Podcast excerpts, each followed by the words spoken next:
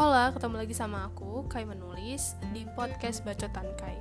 Ya, pasti kalian pada bertanya kenapa uh, diganti nama podcastnya karena kayaknya setelah aku pikir-pikir, kayaknya tuh kalau aku pakai Senjaku Kai itu mungkin relate-nya ke podcast season 1 ya, gitu. Nah, berhubung podcast season 1 lagi digarap, jadi aku fokus ke podcast season 2 sama season 3 so yeah that's the reason why aku ganti nama podcastnya jadi podcast bacotan kai. Kayaknya itu lebih relate mencakup semuanya gitu. Gitu aja karena itu alasannya. Oke okay, jadi gitu aja dulu. Tetap podcast season 2 tetap uh, hadir di setiap hari minggu jam 10 pagi. So yeah enjoy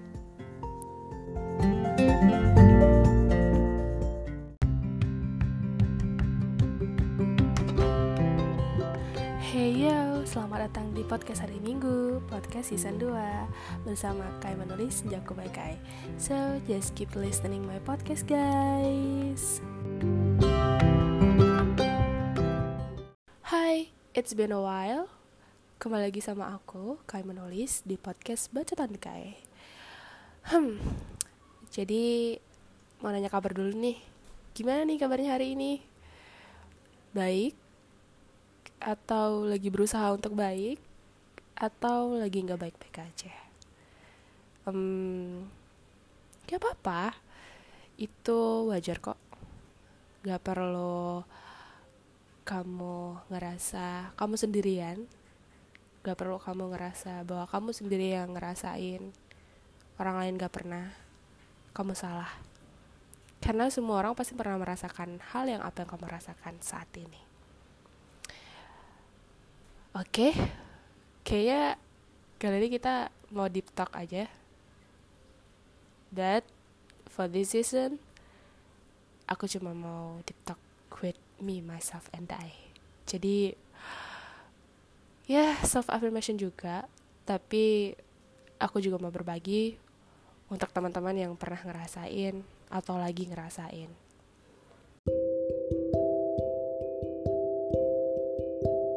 So, without any further ado, let's get started. Selamat pagi dunia tipu-tipu. ya ampun, udah lama banget ya aku nggak nge-podcast kira-kira berapa bulan yang lalu ya baru terakhir nge-podcast. But anyways, it's okay. Um, hari ini cuma mau bahas tentang kira-kira kalau orang bilang um, I'm just fine aku baik-baik aja sama it's okay aku nggak apa-apa kok gitu. Bedanya apa ya gitu. Kayaknya nggak usah beda-bedanya deh.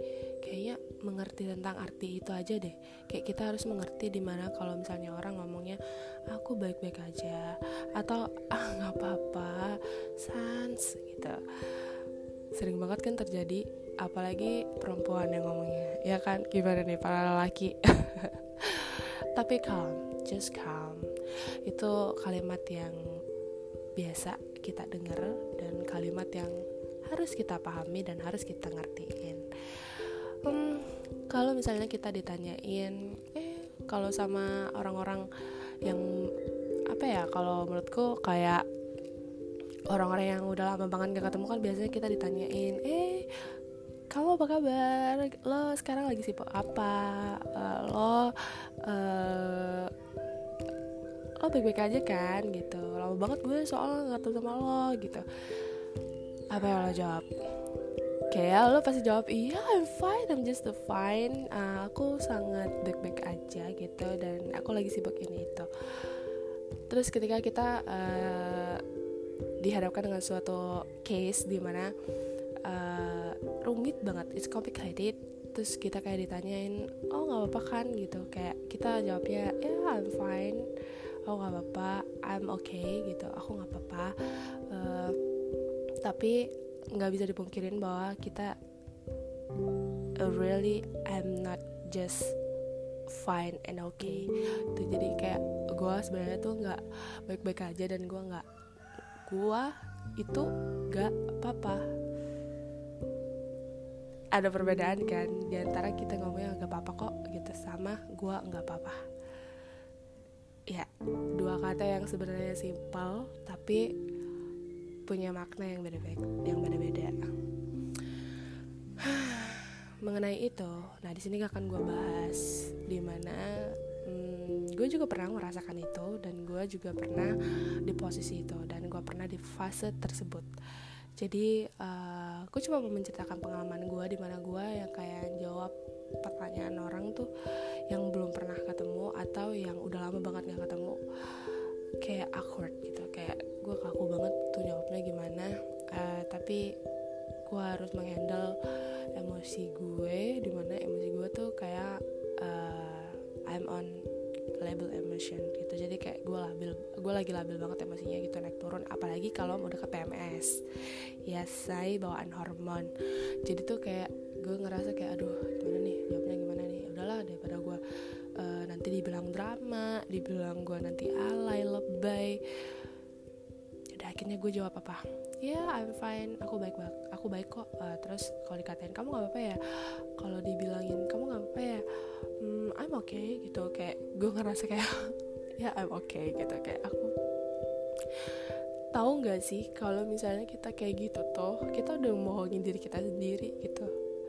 Semakin kita membohongin diri kita sendiri semakin banyak dan semakin numpuk banget itu yang ada emosinya gitu. Jadi awal mulanya sih karena uh, mungkin kita punya trauma yang sangat mendalam ya gitu loh. Jadi pertama kita punya trauma yang sangat mendalam. Even itu mau di kehidupan kita atau di kehidupan percintaan kita. Terkadang kita itu menjadi toksik untuk diri kita sendiri. Karena kita maunya orang tuh semua orang tuh harus nyaman sama gue gitu. Tapi ternyata gue nya sendiri tuh nggak nyaman melakukan sebenarnya gue nggak suka gitu. Tapi gimana ya daripada orang-orang nggak orang-orang nggak suka sama gue ya mending gue lakuin aja gitu.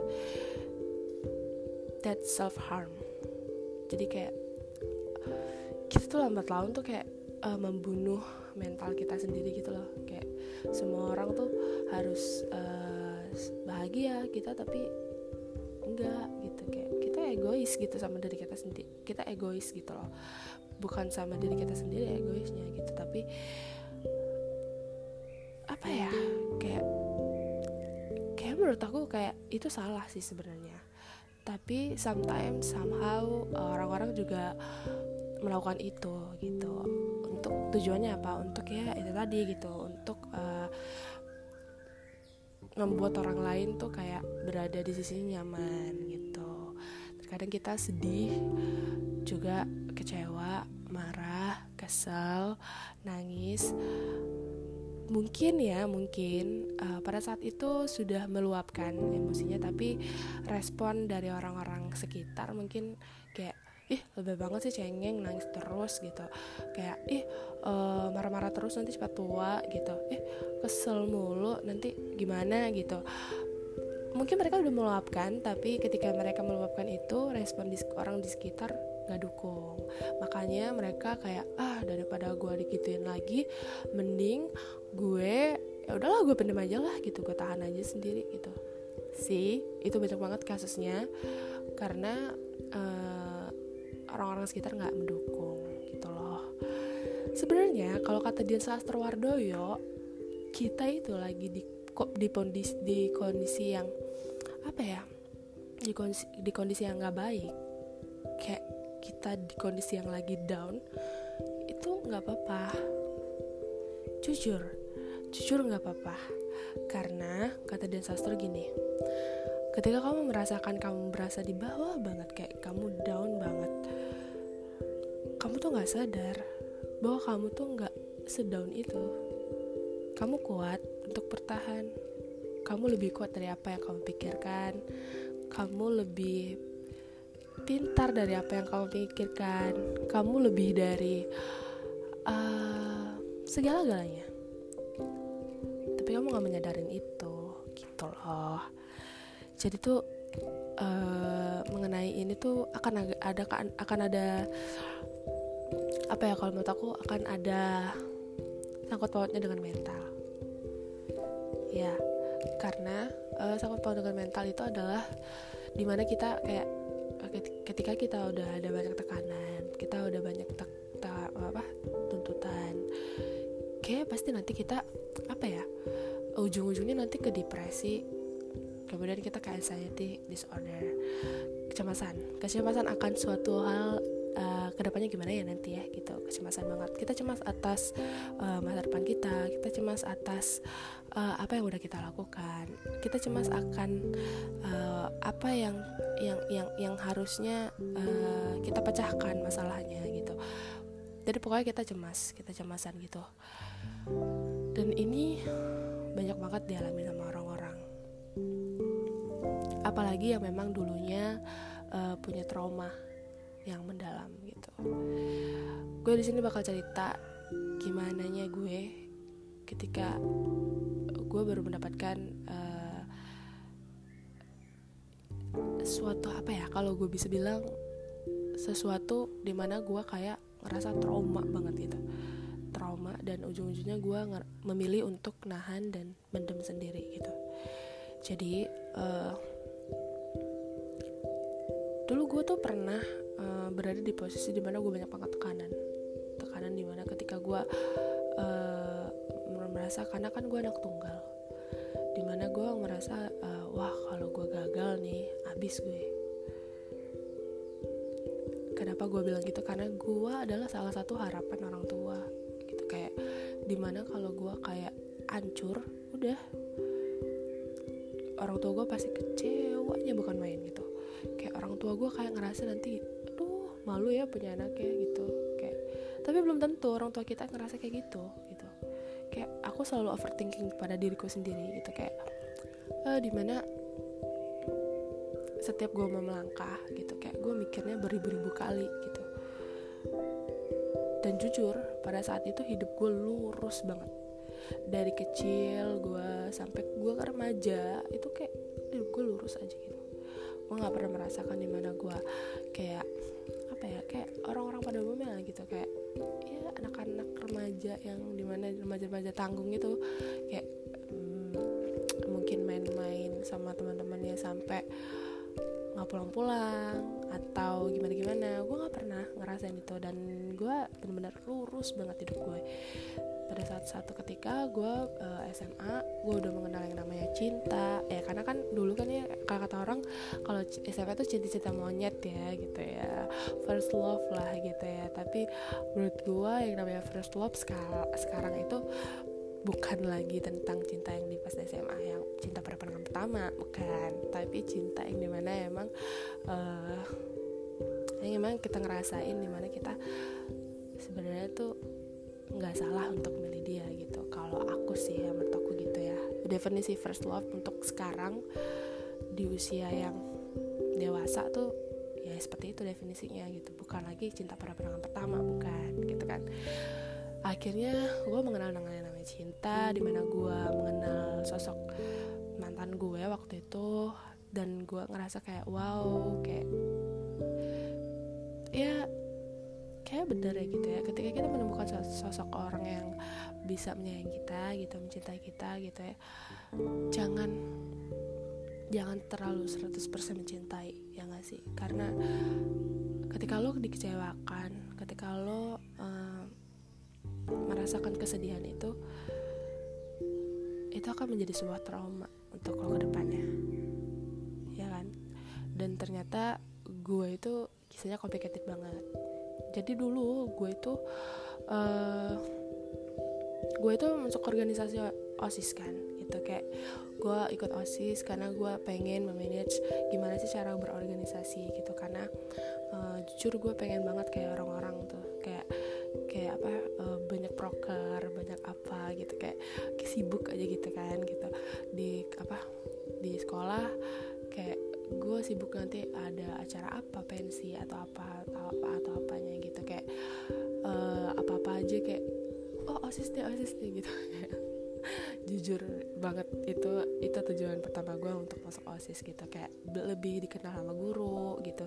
Dan gue uh, banyak ikut uh, acara-acara gitu kayak uh, acara pentas seni gitu dan segala macamnya gitu.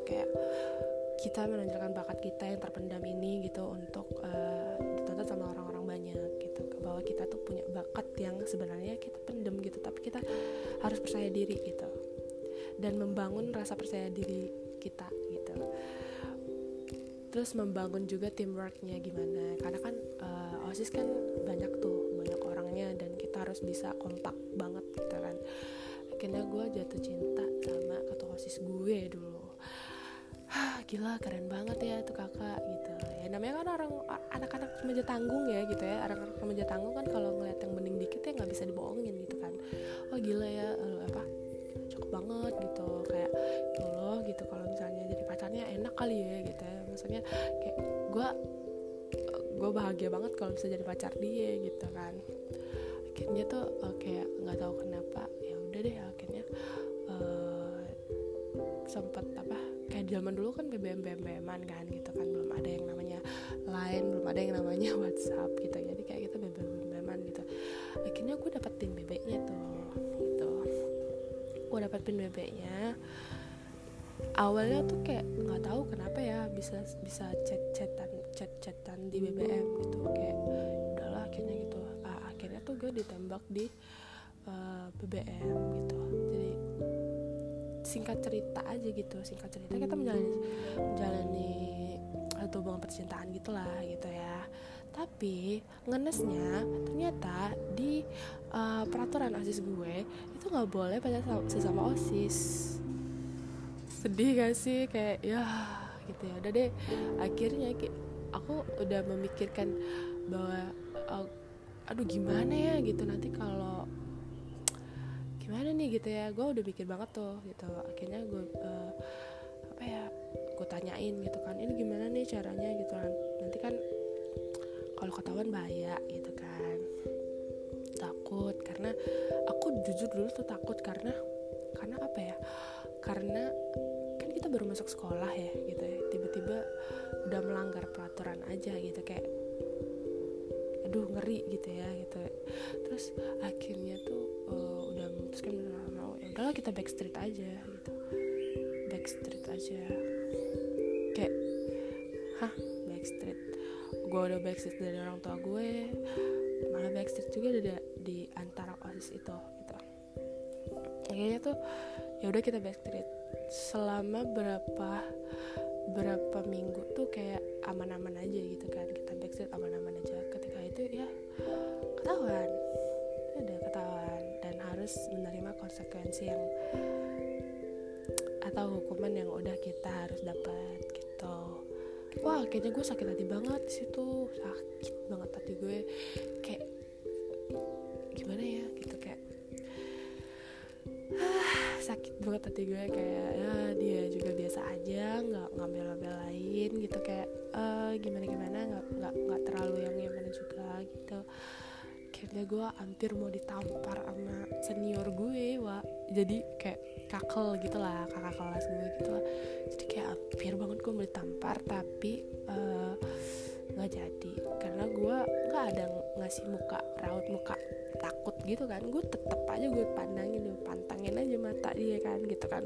Seenggaknya kalau dia nabok gue gue bakal nabok dia dua kali gitu kan. Karena prinsip bapak gue gini kak kalau ada yang ngangguin lo dia mukul sekali. Lo mukul harus berkali-kali lipat.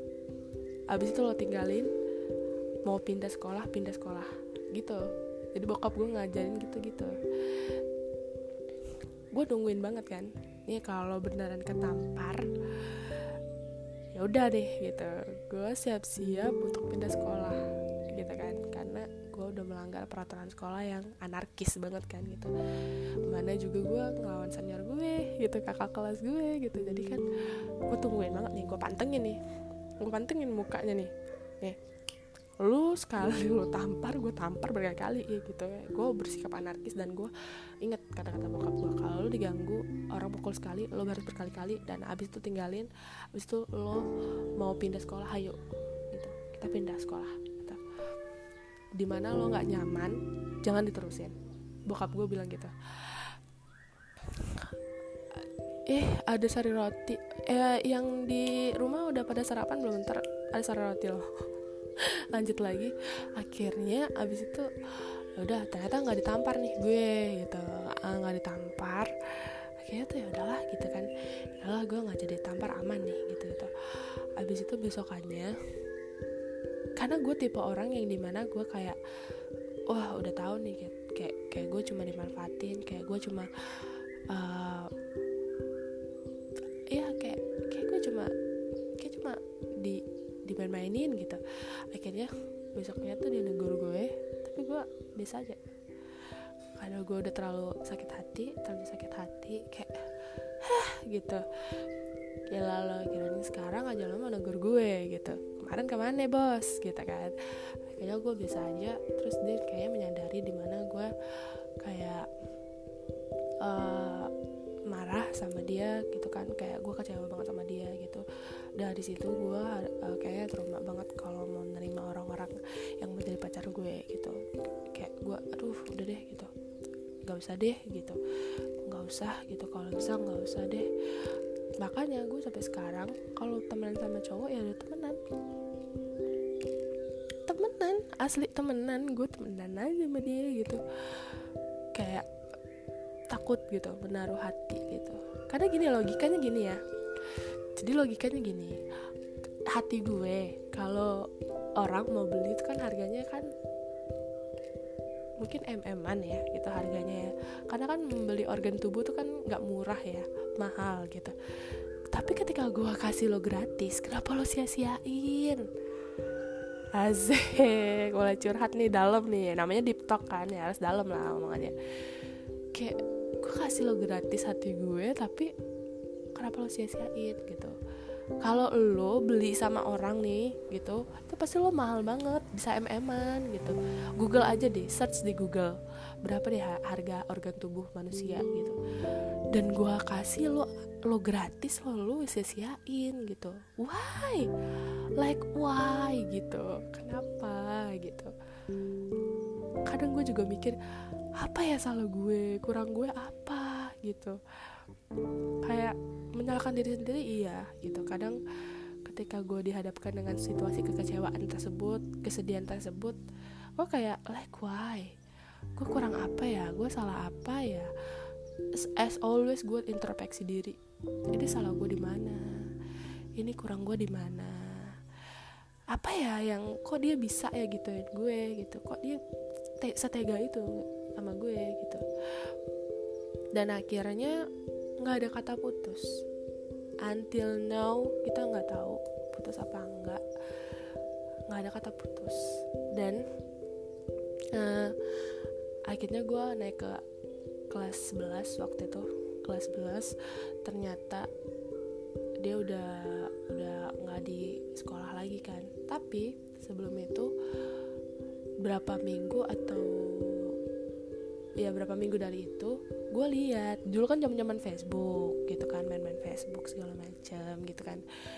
Ternyata dia udah pacaran sama kakak kelas gue yang kelas 11 gitu kan. Kayak ada jalan bareng foto bareng gitu gitu gue ngerasa gue belum pernah putus sama dia kan. Itu kayak gue sakit hati banget. Beneran gue kayak ya Allah gitu. Kayaknya udah sih kayaknya gue nggak mau pacaran kayak kenapa setiap orang pacaran tuh kayak gitu? Gitu kayak gue belum tahu ketika dulu tuh gue belum tahu ketika gue udah memutuskan untuk jatuh cinta ya gue harus udah udah siap-siap patah hati jadi di pikiran gue ketika gue jatuh cinta ya gue akan jatuh cinta terus. Gue nggak akan patah hati gitu kan. But it happened. It was happened. Akhirnya gue ngeliat ya ampun kayak gue cemburu. Iya gue cemburu banget. Gitu kayak ngerasa ya Allah gitu kayak. Nah dari situ muncul sedikit trauma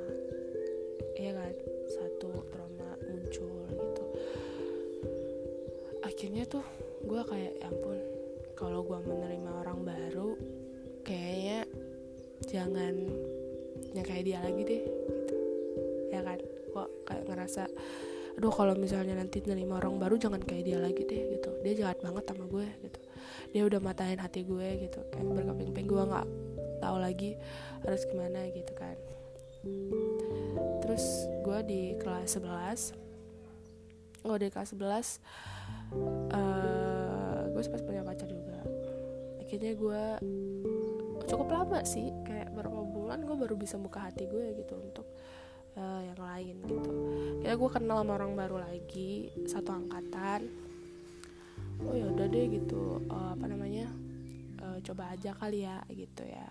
Kita coba aja kali ya gitu sama orang baru. Mana tahu kan orang baru lebih baik gitu dari yang kan karena gue karena gue yakin orang tuh cuma dua ada baik ada buruk gitu kan ada jahat ada baik gitu.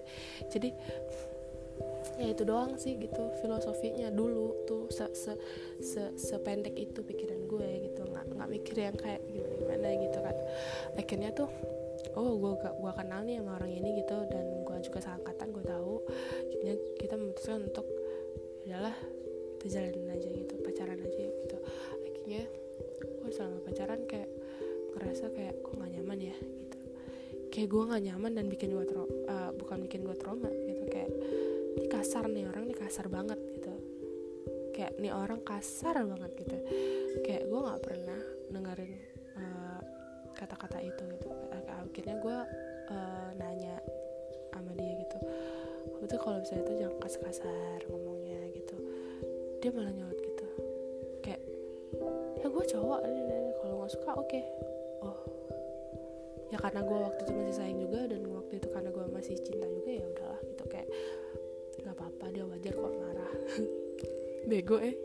Antara cinta sama bego tuh beda tipis wa jadi akhirnya gue uh, udah kayak gitu tuh udah ya udahlah nggak apa-apa lah dimaafin gitu. Akhirnya gue mendengarkan desas-desus kabar-kabar burung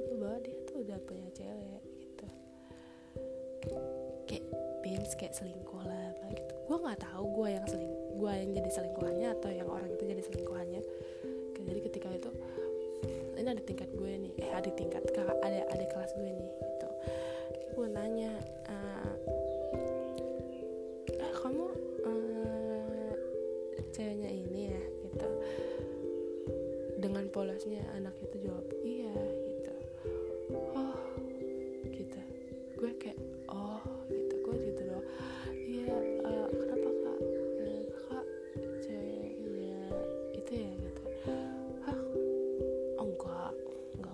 itu gue gak ngaku gitu kan. Oh enggak enggak enggak. Santai kok santai enggak. Akhirnya tuh kita sempet uh, apa ya kayak BBM-an gitu. Dapet lah pin dia dapet pin gue nggak tahu dari siapa tapi dapet pin BBM gue. Akhirnya dia chat lah gitu. Dia nanya e, kalau boleh tahu kak kakak udah berapa lama ya masih itu gue sebutin aja udah sekian gitu. Terus dia bilang aku minta maaf banget kak aku minta maaf banget gitu. Aku dan dia ngaku sendiri. Bahwa dia dia baru sama si itu gitu. Dan gue tuh kayak ngerasa ya Allah ini apa lagi? Gitu. Kayak gue berusaha di mana gue berusaha menemukan orang baru gue kira itu obat luka orang yang lama ternyata dia menimbulkan luka lagi. Dan akhirnya gue memutuskan bahwa untuk ya udah ya kita udahan aja gitu. Besoknya besoknya gue bilang udahlah kita udahan aja ya. Kayaknya gue nggak sanggup untuk menerima orang yang emang udah bajingan. Gitu kayak udah bangsat tuh ya udah bangsat aja gitu. Gue nggak bisa gitu kan. Nggak bisa. Akhirnya dari situ uh, gue memutuskan untuk kayak ya udahlah gitu. Ya udahlah. Ini tuh kayak sebuah kebodohan gue yang kedua kali gitu. Jadi tuh ya udah gue putus sama dia. Lalu berapa lama gue ketemu orang lagi. Sama satu angkatan juga.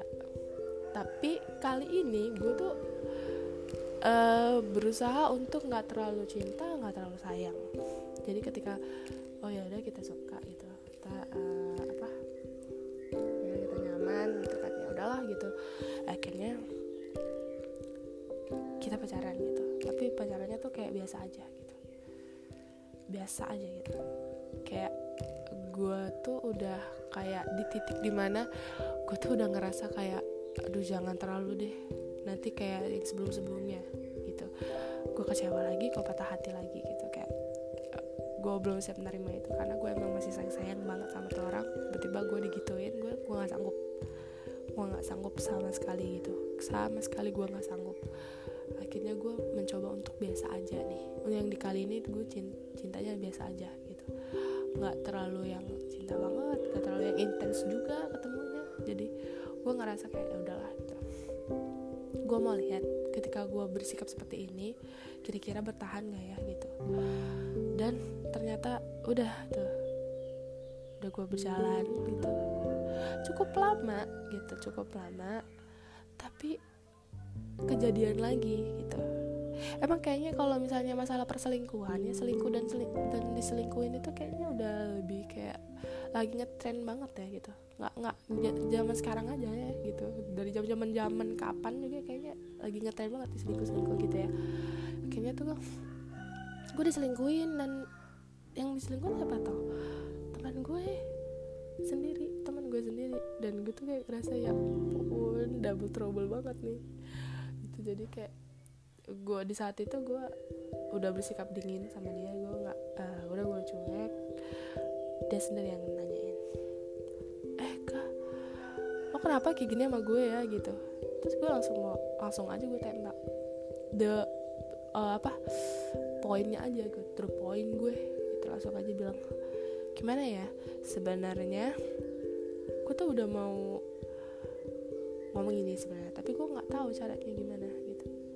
Kamu mau apa? Gitu. Kamu mau ngomong apa? Gitu. Gue mau putus tapi gue nggak tahu caranya ngomong sama lo gimana. Karena udah kehabisan kata-kata lihat tingkah boom. Langsung kayak apa nih? gitu. Udah gue bilang gak usah banyak ribut. Aku udah tahu kamu menjalin hubungan sama teman aku yang ini. Kamu gak usah bohong lagi karena aku udah mendapatkan data yang valid. Aku bilang gitu. Akhirnya di situ kita putus dan dia orang pertama kali yang gue blok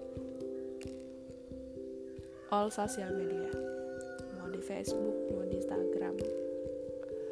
Di BBM juga udah gue hapus udah gue delete pinnya. Jadi itu kayak ngerasa ya ampun sakit banget ya gitu. Dan pada saat itu itu udah kelas 12 sih. Udah udah udah udah mau apa ya? Mau ngurusin universitas mana yang kita masukin gitu kan oh itu challenge banget buat gue. Habis putus malah disuruh pilih universitas yang mana yang harus gue masukin gitu. Gue daftar. Ya udah akhirnya singkat cerita gue udah di uh, universitas di mana yang gue pengen gitu. Akhirnya udah lama banget eh gue ketemu lagi sama orang yang kayaknya menurut gue bisa lagi nih banyak banget kan trauma yang udah kekumpul gitu akhirnya tuh gue kayak uh, ketemu sama orang ini gue pikir ini orang ini juga uh, obat gitu kan untuk luka-luka sebelumnya gitu. Kayak gue selalu mikirnya gitu deh. Kayak gue gue waktu itu mikirnya kayak semua orang baik ya gitu. Ternyata nggak semua orang baik cuman beberapa aja yang baik gitu. Akhirnya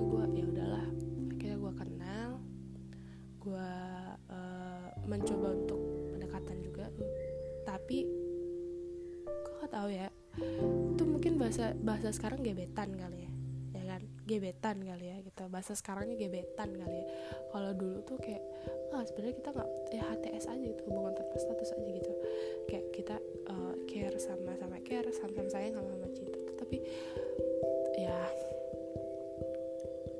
ya cuma kayak gitu aja gitu. Tapi nggak nggak sampai yang gimana gimana juga nggak sampai pacaran juga gitu. Ya nggak tahu gitu hubungannya apa gitu dibilang apa nih hubungannya gitu? Tahu gitu dan kayaknya situasi nggak dukung nih gitu. Situasi lingkungannya nggak nggak nggak dukung nih gitu. Akhirnya gue memilih untuk ya udahlah uh, mundur. Gue mundur gue mundur teratur gue kayak oh karena gue nggak good looking nih gitu. Kalau zaman sekarang kan ngomongnya kalau cantik tuh good looking ya gitu. Oh gue nggak good looking nih gitu. Ya mana mau lah dia dia aja tuh gini ya orang tuh bisa bedain ya kalau sok ganteng sama sama orang udah tahu ganteng tuh beda gitu. Kalau dia sok ganteng tuh kan kayak oh gue tahu nih gue ganteng oh gue tepe-tepe nih tebar pesona nih gitu. Tapi ketika orang tahu dia dia itu sebenarnya udah ganteng tapi dia biasa aja ya itu namanya orang ganteng. Tapi kalau orang sok ganteng ya gitu tadi gitu. Jadi dia tahu nih dia tahu kalau kalau dia ganteng dan dia banyak banget yang disukain gitu. Jadi kayak ngerasa ah elah gue juga banyak bisa banyak guidein cewek yang lain gitu. Kira tuh kayak gue ngerasa ah ya udahlah gitu. Kayak gue udah teratur. Akhirnya gue numpukin lagi sebuah trauma gitu. Satu persatu gue tumpuk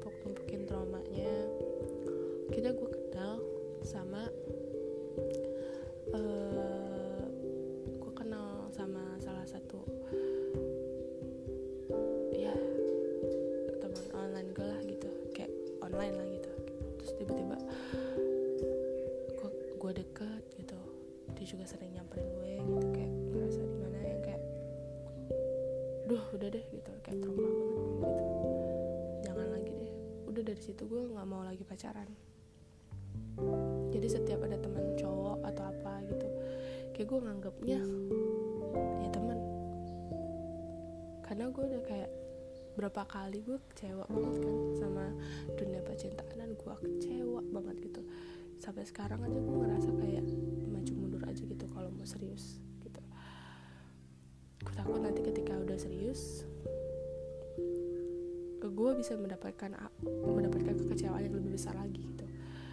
Dan ini tuh masih jadi momok buat gue kayak masih jadi apa ya masih jadi pano buat gue gitu uh, ke depannya gitu. Belum lagi gue uh, kan emang uh, gue hidup 25 tahun bahkan besok gue 26 tahun dengan strict parents yang di mana gue kayak uh, tua gue kalau ke mana-mana harus tahu uh, setiap jamnya gue dipantau gue ke mana-mana. Padahal gue sama teman gue bukan sama cowok gue tuh jadi kayak ya gue harus 25-26 tahun ini gue hidup dengan strict parents itu kayak ngerasa juga tertekan.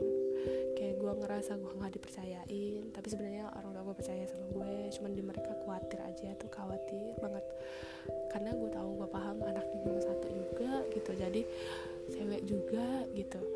Kayak gue ngerasa ya udahlah wajar gitu kan. Kayaknya banyak banget tekanan dari masalah B sampai Z nya gitu. Belum lagi di rumah kan gitu. Terus gue di luar juga punya masalah yang sangat gimana gitu kan. Di kampus juga punya masalah yang gimana juga. Cuman gue harus berusaha untuk tegar gitu. Gue berusaha untuk bertahan karena gue kuliah gue belajar gue kuliah gue berada di situ tuh karena mereka tapi karena orang tua gue gue pengen bikin orang tua gue uh, apa ya bikin orang tua gue bangga gitu kan. Sampai di titik di mana uh, gue pengen uh, gue gue bukan pengen gue ada pemikiran suicidal thing. Iya gue pengen bunuh diri pada saat itu. Gitu kayak ada pemikiran terbesit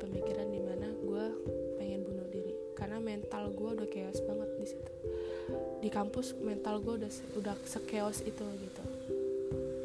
Di mana gue uh, untuk pertama kalinya gue mengalami sebuah uh, kejadian di mana gue trust issues orangnya. Iya kayaknya muncul uh, anxiety disorder aku dari kuliah S1 Iya, gue cemas Gue cemas akan keadaan, kondisi Dan gue cemas gimana ya ke depannya gue bisa gak ya kira-kira melalui fase ini gitu. Gue cemas, gue mikir, gue jarang tidur Sama sekali jarang tidur. Kadang juga tidur itu pas menjelang mau subuh gitu. Jadi gue kurang tidur banget dan gue ngerasa di mana gue kayak uh, gue sendiri di situ dan gak ada yang bantu dan tercetuslah suicidal thing gue pengen bunuh diri pada saat itu. Kayak udah gak sanggup lagi uh, ngadepin semua ujian-ujiannya gitu. Kayak semua uh, fase yang harus aku selesaikan sebenarnya gitu. Kayak tapi gue setiap di di setiap gue udah ada pikiran suicidal thing gue tuh selalu keinget sama muka-muka orang-orang rumah. Iya muka-muka orang-orang rumah yang selalu welcome sama gue. Dan pada saat itu tuh keinget banget gitu. Kan dulu kalau diantar papa pakai motor kan dibonceng papa pakai motor gitu kayak bener-bener kayak hujan-hujanan gitu kayak bener-bener uh, sedih banget kayak kisah gue kayak komplit. Dari dari kisah bahagia tertekan kemudian nanti gue ngerasain di mana gue beruntung banget punya orang rumah gitu yang ngertiin gue gitu yang pahamin gue gitu. Even kalau udah nyampe rumah juga mak masalahnya juga beda-beda gitu. Walaupun apa ya istilahnya gue merasa gue punya rumah gitu. I'm I'm I'm coming home gitu. Kayak setiap gue mau ini mau berpikiran bunuh diri gue setiap berpikiran untuk bunuh diri tuh kayak gue selalu keinget wajah-wajah mereka gitu. Kayak yang mereka yang support gue gitu. Dari kecil sampai gue gede gitu. Kayak gue pikir akhirnya gue nggak jadi. Dan gue nggak nggak nggak nggak ngebarcode kok. Sans. Gue cuman kayak cuma kepikiran aja gitu. Kepikiran untuk bunuh diri aja. Tapi nggak sampai ke barcode gitu. Akhirnya di situ gue bangkit. Di situ gue bangkit gue bangkit di mana gue harus kayaknya gue harus selesai nih lebih dulu dari mereka. Karena gue nggak mau lama-lama terkungkung di uh, situasi yang emang bener-bener nggak nggak nyaman buat gue. Setiap uh, apa ya gue setiap apa-apa gue ditanya misalnya kan gimana kuliahnya sekarang? Ya baik gitu. Gue selalu membohongi mereka yang terkadang tiap malam gue nangis gitu. Kayak gue nangis gue nggak sanggup gue gue udah nggak kuat gitu. Kayak gue um, aduh mau jadi nangis kan? Eh, nggak uh, kuat gitu. Kayak uh, di mana gue ngerasa kayak aduh nih kalau gua nggak ada nih gitu. Gua gua apa ya gua nggak kebayang gitu gimana nantinya gitu orang tua gua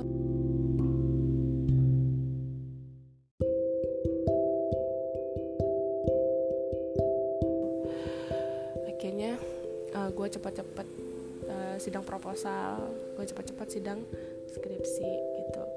Akhirnya tuh udah gitu. Uh, kelar itu semua gue bebas. Gue bebas banget dari apa ya kecaman. Kayak gue gue bebas di mana gue ngerasa uh, ngerasa nggak nyaman gitu. Kayak gue bebas banget gitu. Akhirnya gue uh, dari situ kan udah banyak banget tuh trauma ya numpuk numpuk numpuk makin numpuk gitu ya. Kayak makin numpuk banyak banget gitu kan. Dan sekarang gue harus di gue harus uh, di mana gue harus memposisikan diri gue harus banyak-banyak menerima.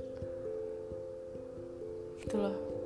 Kayak di mana gue harus menerima menerima keadaan yang gak nyaman gak enak ya udah gue harus gue terima. Gue harus sabar gue harus belajar menurunkan ego gue. Dan sekarang tuh ya tadi gitu. Berawal dari stres terus gue depresi. Ya waktu S1 depresi gue. Sampai apa ya sampai kalau tempat kuliah tuh kayak gue menyendiri iya gue menyendiri. Jadi kalau misalnya nungguin mata kuliah yang selanjutnya gue sering masuk mobil. Terus gue menyendiri di mobil hidupin mobil hidupin AC ntar gue sendirian aja di gue ngerasa uh, fase itu fase di mana gue depresi. Iya. Yang sebenarnya orang taunya gue ceria anaknya orang taunya gue uh, anaknya supel. Orang tahu gue anaknya uh, easy going banget ya sama orang kayak ramah gitu ya. Tapi sebenarnya gue ngerasa kosong. Kosong banget gue kayak nggak pernah gue belum pernah nemukan teman yang benar-benar teman sih belum. Akhirnya dari situ berawal dari stres kemudian depresi. Dan sekarang yang gue alami adalah kecemasan. Ya yeah, anxiety disorder anxiety disorder.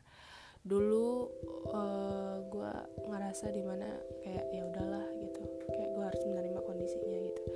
Dan sekarang mau nggak mau gue apa yang harusnya nggak dipikirkan jadi kepikiran. Overthinking. Banyak banget overthinking gue kayak gimana caranya cemas gue? Gimana nanti masa depan gue seperti apa gitu? Gue juga umur sekian juga belum nikah gitu kan. Kayak banyak banget kecemasan. Belum lagi orang-orang yang di mana uh, notabene tuh nanyain terus kan. Kayak kapan kapan kapan?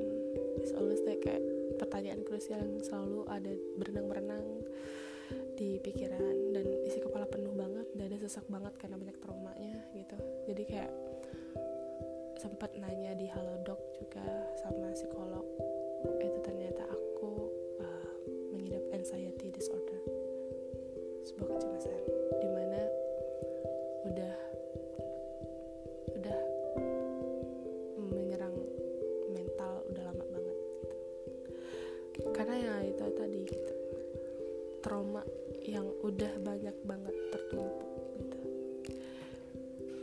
jadi aku pengen banget ngasih tau sama kalian.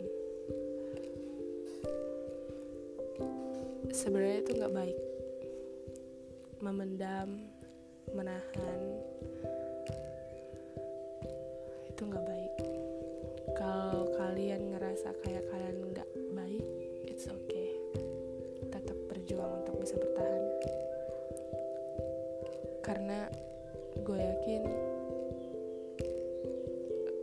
bisa kok ngelawan ini semua gitu.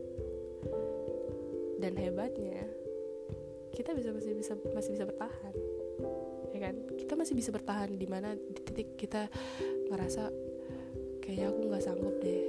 Tapi padahal lo masih sampai sekarang masih masih bisa sanggup kan untuk bertahan. That's why kayak aku ngerasa self healingnya orang tuh masing-masing orang beda-beda. Nggak bisa kita samain sama orang yang satu sama orang yang lainnya gitu beda masalah beda treatment. Jadi yang bisa membantu kamu ya dari kamu sendiri gitu. Yang bisa memotivasi diri kamu ya dari kamu sendiri gitu. Bukan orang lain. Terkadang psikolog itu cuma jadi perantara kamu bisa bangkit untuk jadi lebih yang ba lebih baik lagi gitu. Untuk jadi lebih baik lagi. Dan gue rasa semua orang pernah ngerasain di fase itu. Jadi lo nggak usah sedih. Cuman beda treatment aja sebenarnya gitu. Beda waktu mungkin gitu. Mungkin orang itu lebih dulu ngerasain kamu belum gitu. Atau kamu lebih dulu yang ngerasain orang itu belum gitu. Jadi sekarang lebih ke sering-sering bilang ya udahlah. Ya udahlah ya gitu. Kayak itu salah satu kata di mana kayak bermakna banget. Apalagi kayak ditanya baik-baik aja nggak baik. Kamu nggak apa-apa? Iya nggak apa-apa gitu. Kayak kata di mana sangat bermakna. Cuma orang-orang tertentu yang ngerti mungkin gak banyak orang juga sih yang bisa bertahan. Tapi hebatnya aku apa kalian nih yang dengar atau kalian yang pernah ngerasain kalian yang lagi di fase tersebut kalian yang lagi merasakan itu hebat bisa bertahan sampai sekarang. Yang udah ngebarcode it's okay nggak apa-apa. Tapi untuk selanjutnya jangan ya jangan dilakukan lagi ya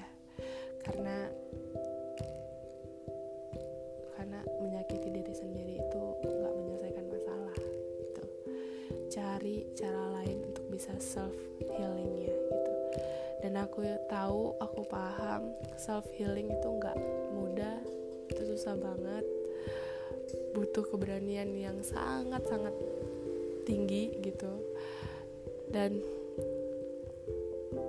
akan banyak banget rintangan dan halangan yang kalian lalui untuk self healing kalian masing-masing gitu. Jadi uh, kuncinya sabar. Semua butuh proses. Nikmatin prosesnya gitu. Um, benar kata Dan Sastro. Kamu sebenarnya nggak tahu kamu tuh lebih baik dari yang kamu pikirkan. Kamu lebih berani dari yang kamu pikirkan. Kamu lebih kuat dari yang kamu pikirkan. So this is the end of my deep talk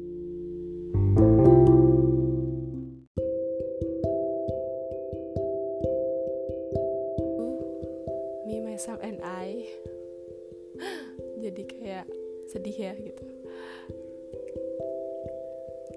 Terus dengerin podcast aku di setiap hari minggu jam 10 pagi podcast season 2 podcast season 1 di setiap hari Sabtu jam 10 pagi dan podcast season 3 di setiap hari Jumat pukul 5 sore